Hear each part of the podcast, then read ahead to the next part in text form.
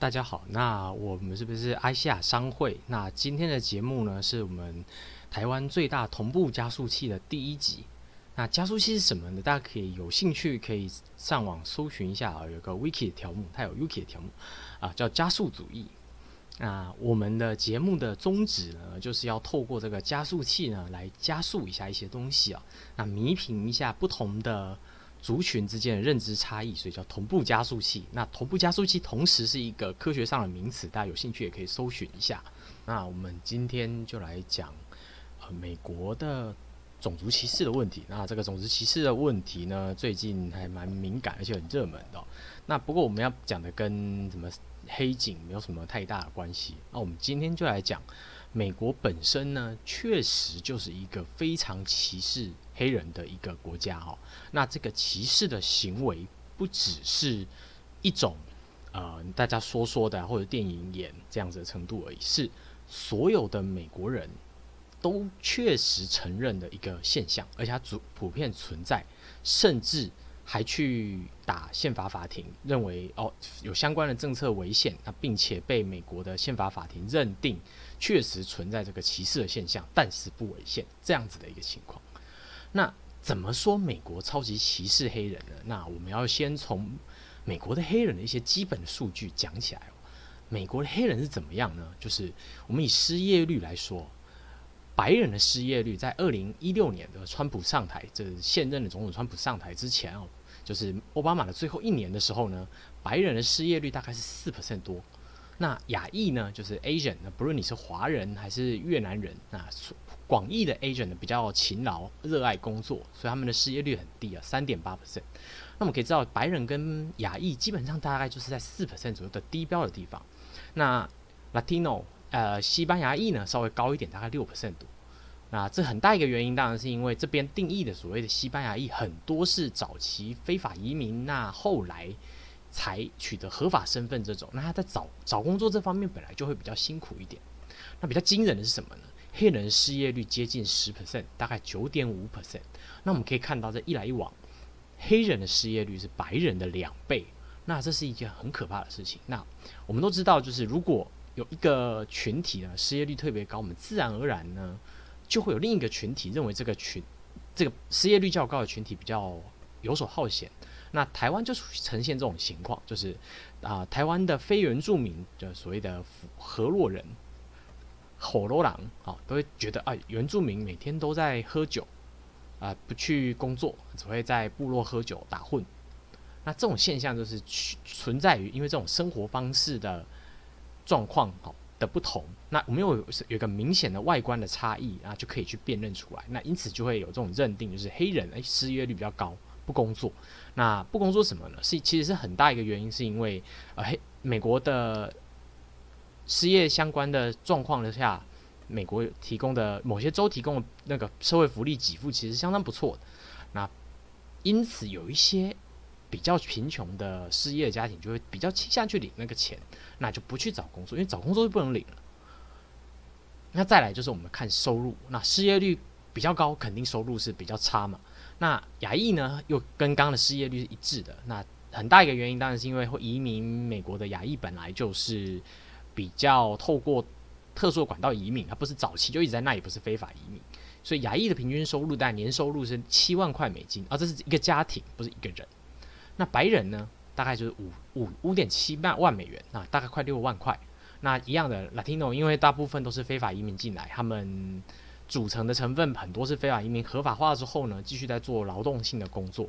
那劳动性的工作，美国大概就是那个水准，所以他们平均的收入大概就是一个家户大概四万块美金。那黑人仍旧是最低的，三点五万美元，那是一个家庭哦，不是一个人。那一个家庭三点五万美金，基本上在台湾就不太高了，不会算是高在哪里去。那为什么会这么巨大的差异？那很大一个原因当然是因为教育水平。就跟刚那个收入基本上是一模一样的情况。亚裔呢，二十五岁，就是一般来说你应该大学会毕业这个年纪呢，亚裔大概会有五十 percent 有大学学历啊，这就是所谓的呃虎妈的现象。那白人呢，白人大概三十三 percent，那黑人呢十九 percent，那一样西班牙裔呢十四 percent 左右。那其实这很明显，我们可以看到黑人的大学升学率是比较低的，低一些些，低了快十 percent。那某种程度上就影响了黑人收入的上限，因为没有做大学学历才能做的工作，你收入就是基础劳动的这些工作而已。那可是黑人到底为什么会这样？那我们就要讲一下美国过去的状况。美国大概一直到一九五零六零年代都有很明显的种族隔离的政策。那特别是呃，以前大家都听过所谓的 separate but equal，那就是黑人只能念黑人专用的学校。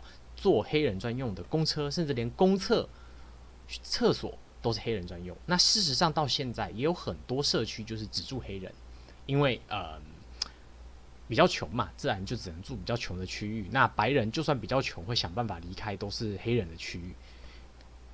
那因此他们有明显的这个歧视的现象。但这歧视的现象在一九六零年代开始改变，改变什么呢？因为美国在战后经济一直不停的在成长，那黑人是相对白人便宜很多的劳动力，便宜非常多。我们可以看刚刚的数据就知道，黑人收入是普遍比较低的。那比较低，你自然就可以因为供需的原理，大黑人大部分收入低，你只要加一点薪，他们就比较愿意做这个工作。所以，美国一九六零年代兴起的汽车制造业，大部分呢大城市呢就涌入了大量的黑人劳工。那这些大城市其实大家都听过一个很有名的就是底特律。那我们后面也讲一下底特律怎么样变化。那底特律在一九六零年代呢，也随着制美国汽车制造业的成长蓬勃发展。那这时候也随着民权法案，就是不可以再有 separate equal 的这些政策。那渐渐的呢，白人也就是特别种族歧视，那时候一定有种族歧视的白人嘛。那种族歧视的白人就因为不得不跟黑人一起上学，不得不跟黑人一起搭坐大公车，不得不跟黑人一起工作，这种。理由呢？哎，就搬离开了底特律，到别的地方去工作。那黑人的生活在这段时间呢，一九六零到一九七零年代呢，是有很明显的改善的。那渐渐你可以看到它在上升，它上升的趋势是超过白人的趋势。毕竟本来是过低的嘛，你的收入是被人家压榨的，是自然比较低。那一被解放了，你什么工作都可以做，哪里都可以去，什么学校可以念，渐改善的幅度是会变化。那很不幸的呢，有一个国家出现，而这个国家叫日本。那日本的制造业在一九七零年代渐渐的起飞了，那这也是一方面，是美国的制造业大量雇佣黑人的原因。因为以前有很多白人企业是宁愿比较不赚钱，也不要雇黑人，因为你也知道，如果同样的工作场合里面有黑人，种族歧视的白人就会想要离开。可是这渐渐撑不下去，为什么？因为日本人呢太勤劳了，做不赢，所以只好想办法雇佣黑人来提高竞争力，因为工资比较低嘛。甚至可能比日本还低。那因此，底特律大部分的汽车业那时候工人几乎都变成了黑人。最早期不是这样，在一九四零年代，就是二战时期的时候呢，底特律有九十 percent 是白人，只有九 percent 是黑人，基本上符合美国的黑整个全国的黑人跟白人的人口比例。那到了一九七零年代的时候，是五十 percent 是白人，四十三 percent 是黑人。到现在二零。一零年代呢，现在整个底特律只剩下不到十 percent 的白人，这白人里面还包含所谓的拉美裔，因为很难辨认他是什么族裔。而黑人到了八十二 percent 这么高，也就是基本上底特律就是只剩下黑人劳动阶级这样子的一个城市。那我们都知道，后来的结果是一九七零年代后来。日本制造兴起了，那一九八零年代，日本的制造基本上击溃了美国的制造业。美国的制造业在那个时候就从来没有爬起来过。那到了一九九零年代，台湾、韩国又起来，哎，对，轮到我们来压迫黑人了。我们跟韩国呢，又又靠着廉价的工资继续压迫黑人的工作机会。所以底特律从一九七零年代末就一直躺到现在。那我们都知道，呃，有一部古代的电影叫那个《机器战警》，就是。有个叫墨菲的机机器人，那它只有脸的部分是，还有脑的部分是人，那要对抗一个大城市的邪恶罪犯，那是大城市的邪恶犯罪犯罪率非常的高，有非常多邪恶的罪犯，但是电影里面的邪恶罪犯大部分是白人，只是这个城市很明显在指底特律这样子的城市，因为严重的高失业率，所以高犯罪率。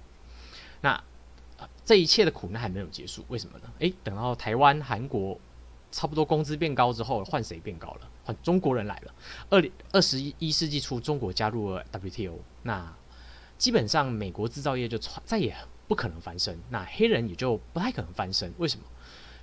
如果你连最基本的收入都不能保障，你如何让你的小孩去念大学？你小孩不念大学，你们家主要如何翻身？那这是很困难的。那这样子的情形一直持续到现在。那我们这边可以举一个例子，那什么例子呢？就是加州有一个城市，城有一个地，有个县叫橘郡 （Orange County）。那橘郡是一个什么样的城市？橘郡是一个典型的美国蒸蒸蒸日上的城市，失业率非常的低啊，连五 percent 都不到。那橘郡有六十 percent 是白人，亚洲人就是我们 Asian，那有大概接近十八 percent，那黑人只有两 percent。这两 percent 的黑人是什么样的人？基本上就是黑人里面的天之骄子，念过大学，受过高等教育，在一流的公司工作。为什么？因为如果不这样的话，他们在 Orange County 根本没办法生活。那这个这个城市的人口比率，大概可以知道，美国的上中上层阶级。中产阶级应该说中产阶级就是受薪水平高比较高的薪水比较高的这个这个 range 里面呢，族裔的分布大概是长什么样子？那我们可以看到黑人是不成比例的比啊。黑这从这个比例看，我们可以知道美国是一个差不多八十 percent 是白人的国家，黑人有大概十 percent，那确实有两 percent 的黑人可以进入这样所谓的中产阶级的城市居住，那这是一个很夸张的比例。那更难、更可怕的是，黑人的犯罪率。黑人犯罪率怎么样呢？重美国的重大刑案，涉及枪支啊、抢劫、杀人、毒品的罪罪刑案呢，大概呢有七十 percent 是白人犯下来的。哇，那个听起来很可怕，七十 percent 是白人犯下。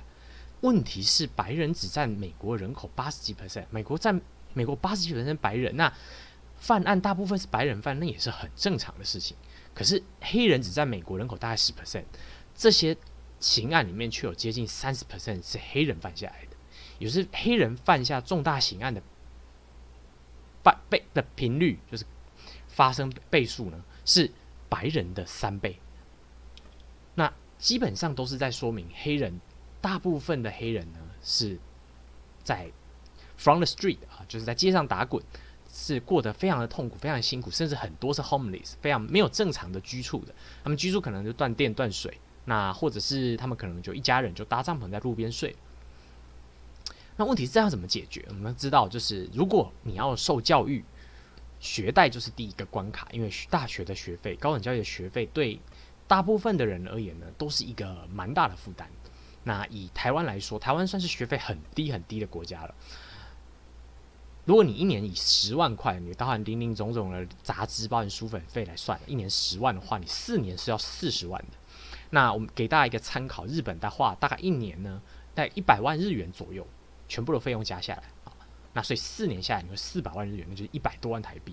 那大概就台湾两倍左右。那美国的话是三，在日本的在三倍到两四倍。所以如果不靠就业贷呃就学贷款的话，基本上。蓝领家庭的小孩是不可能念大学的，除非你有一个方法拿到奖学金，诶，就是运动类的奖学金。那这也是为什么黑 from the street 的黑人非常热衷在练篮球，因为篮球是一个比较不需要投入成本，你只要苦练你就可以拿到一定的表现的一个运动。所以他们很努力的靠着练运动啊，不论是篮球也好，或者是去打 football，那美式足球来拿奖学金，这这是他们最。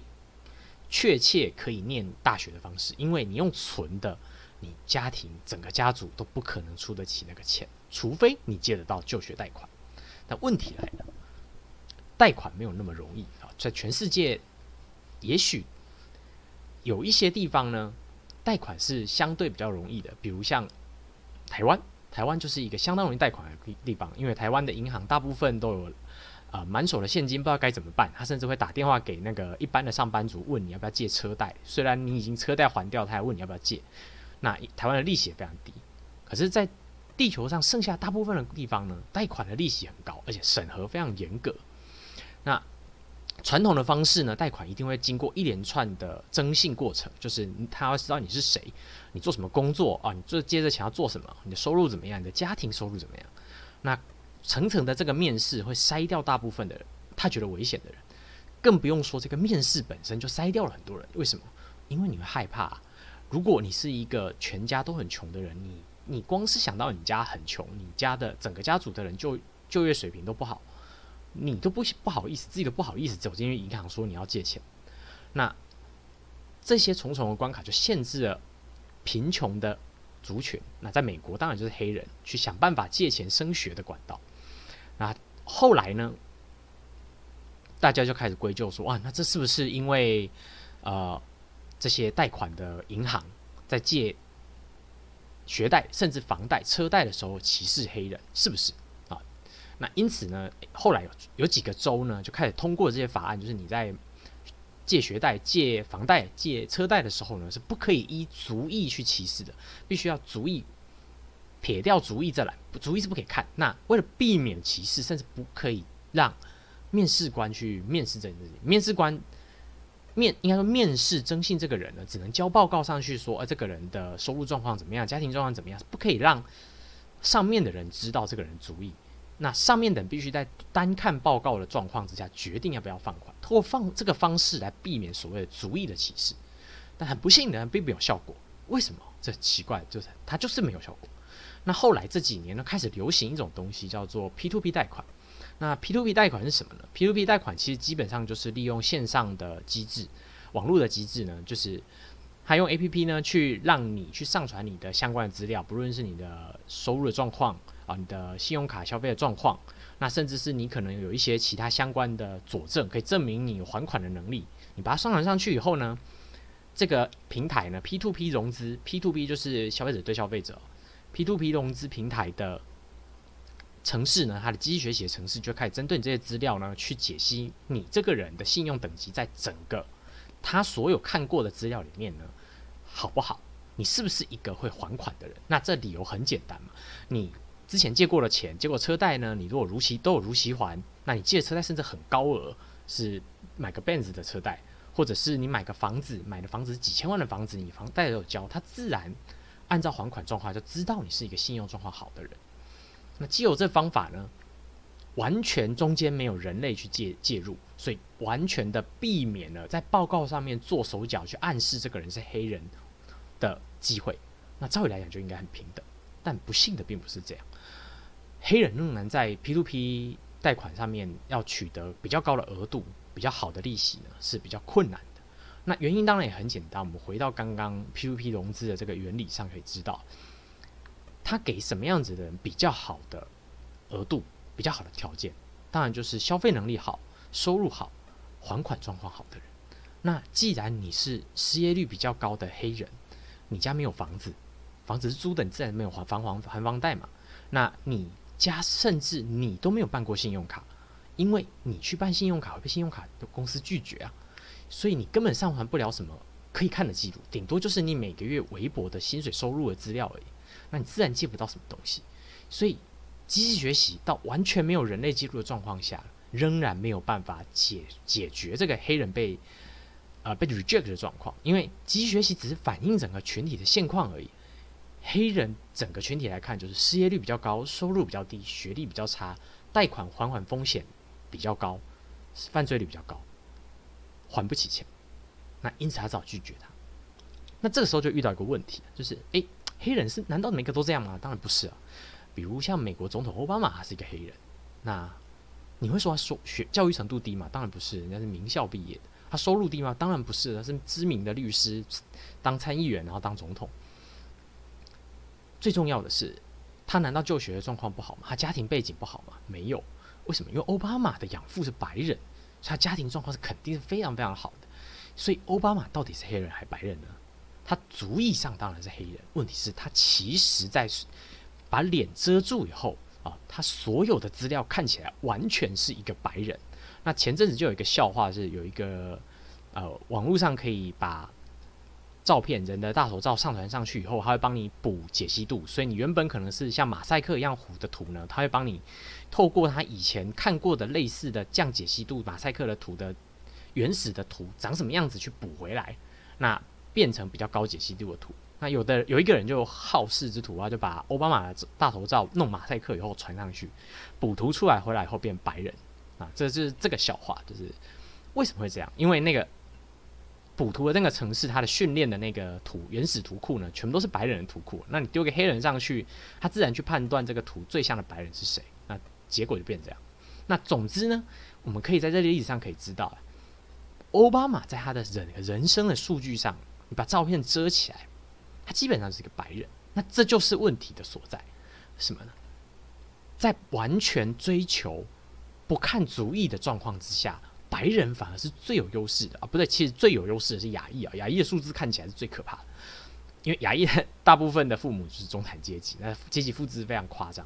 那因此呢，其实不辨识族裔，也就是我们录用人、录用学生啊，给予贷款、给予就业补贴、给予就学贷款，那给予升学的机会呢？如果不看族裔，其实是不对的。这样子黑人会永无翻身之日啊，因为。整个录取系统会更倾向去录取白人跟亚裔，因为黑人是危险的群体会被规避掉，除非你强制限制你一定要录十 percent 的黑人，那这样你才能够维持住黑人的比例不会降低，否则名校基本上只会录用到奥巴马式的这种黑人，那就是黑人里面的优势族群继续自自己狭窄的门里面复制而已。那因此。加州呢，它在呃十大概十年前、十几年前呢，推推过推动过一个法案，呃，一九九六年，所以是快快二十年前了。那他那个叫做加州的二零九法案，那这法案是什么呢？这法案呢，当年啊，他当年呢，就是禁止加州政府相关的单位呢，歧视因种族政策呢去进行歧视的行为，所以录取的时候呢。公立学校录取的时候呢，不可以看你是什么族裔。那学政府呢，在录用公务员或者是派遣相关的工作机会的时候呢，不可以看你是不是白人或黑人。那这个政策呢，在去年被一个民主党，也就是呃所谓的挺黑人啊进步派的议员呢，哦对，顺带一起，这个议员呢是一个非洲裔，也就是黑人的女性。那她提案要废掉二零九法案，这是这就是一个有趣的现象。二零九法案就是所谓种族族裔平等的法案，不可以针对其族裔歧视的法案。但是一个黑人女性的民主党议员呢，却想要提案废除它。那理由是再简单不过了。为什么？因为如果这个州呢，大部分的企业呢，想要给黑人更多的优待的话，那我们都知道很多先进的 IT 产业。或者是相关的学校，他们喜欢多录用一点黑人，因为他们希望想要这样子可以改善黑人的生活水平。可是因为这个法案的关系，是不可以优待黑人的，因为大家必须平等。平等的意思就是，当你把族裔遮掉以后，黑人永远都录取不上，除了只有极少极少的特例，可以有办法像奥巴马一样一路平步青云上去。他想要废除这个法案的目的，其实就是想要让黑人呢，可以有机会透过不平等的偏袒，逐渐的改善他们整个族裔的条件，直到这个族裔整体的状况追上白人的那一天，我们才有必要真正的不要种族歧视。我们。顶歧视的意思就是 discrimination，就是我们要予以分别，依族裔予以分别。所以，如果我们不按照族裔予以分别，并且给黑人更多的补贴的话，黑人跟华华人、亚裔、白人之间的差距是会越来越大的。那这个现象呢？这个补贴强烈补贴现象，其实已经在过去奥巴马任期的时期呢，开始强强烈大量出现在美国里面。那什么意思呢？有一个叫费雪。的人呢，他在升学的时候呢，他发现呢，他 SAT 的分数特别的高，比其他录取的人，特别是黑人啊来的高。结果他，哎，他竟然进不了这学校，他觉得太奇怪了。那他去调查以后发现呢，美国的名校呢，普遍存在这个现象。亚裔呢，平均来说，如果要进名校呢，百大名校呢，你需要的 SAT 的分数可能要高一百分以上，比白人高一百分以上。那比拉美裔的呢，高快两百分。那甚至比黑人高四百分，那我们可以知道，黑人等于比白人低三百分就能进名校，那这是很不可思议的数字，因为这个数字代表你进了去以后，你可能连跟上同学都有困难了，因为你跟同学的程度差距非常大，教授只会占按照多数的同学的程度去教学，那要求课业成绩，那你的 SAT 特别低，代表其实你本来基本学历就比较差，那你毕业起来是很辛苦，那他就去告。那这个叫费雪的人去告告这个德州大学这个强制优待政策造成了这个扭曲。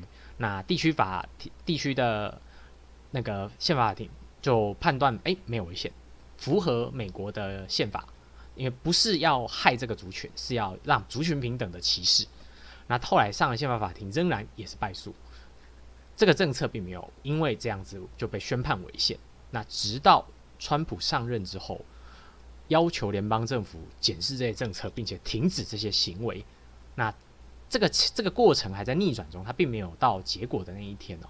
那只是说，就是我们可以得到从这个例子看，我们可以得知哦，美国是一个非常歧视黑人，并且他们在政策上歧视黑人的国家。为什么？因为如果不歧视黑人，黑人会永远被歧视。如果我们不能把黑人标记出来，在贷款的时候知道他是黑人，并且让黑人的贷款得到的授信分数特别高，他借不到钱。我们如果不把就学的黑人找出来，看到他是黑人就给他加两百分，他很难进得了好的学校。就是台湾的那个一分耕耘一点三五分收获一样的道理。我们为了补偿这个族群的弱势，我们必须要先让他们拥有齐头式的平等。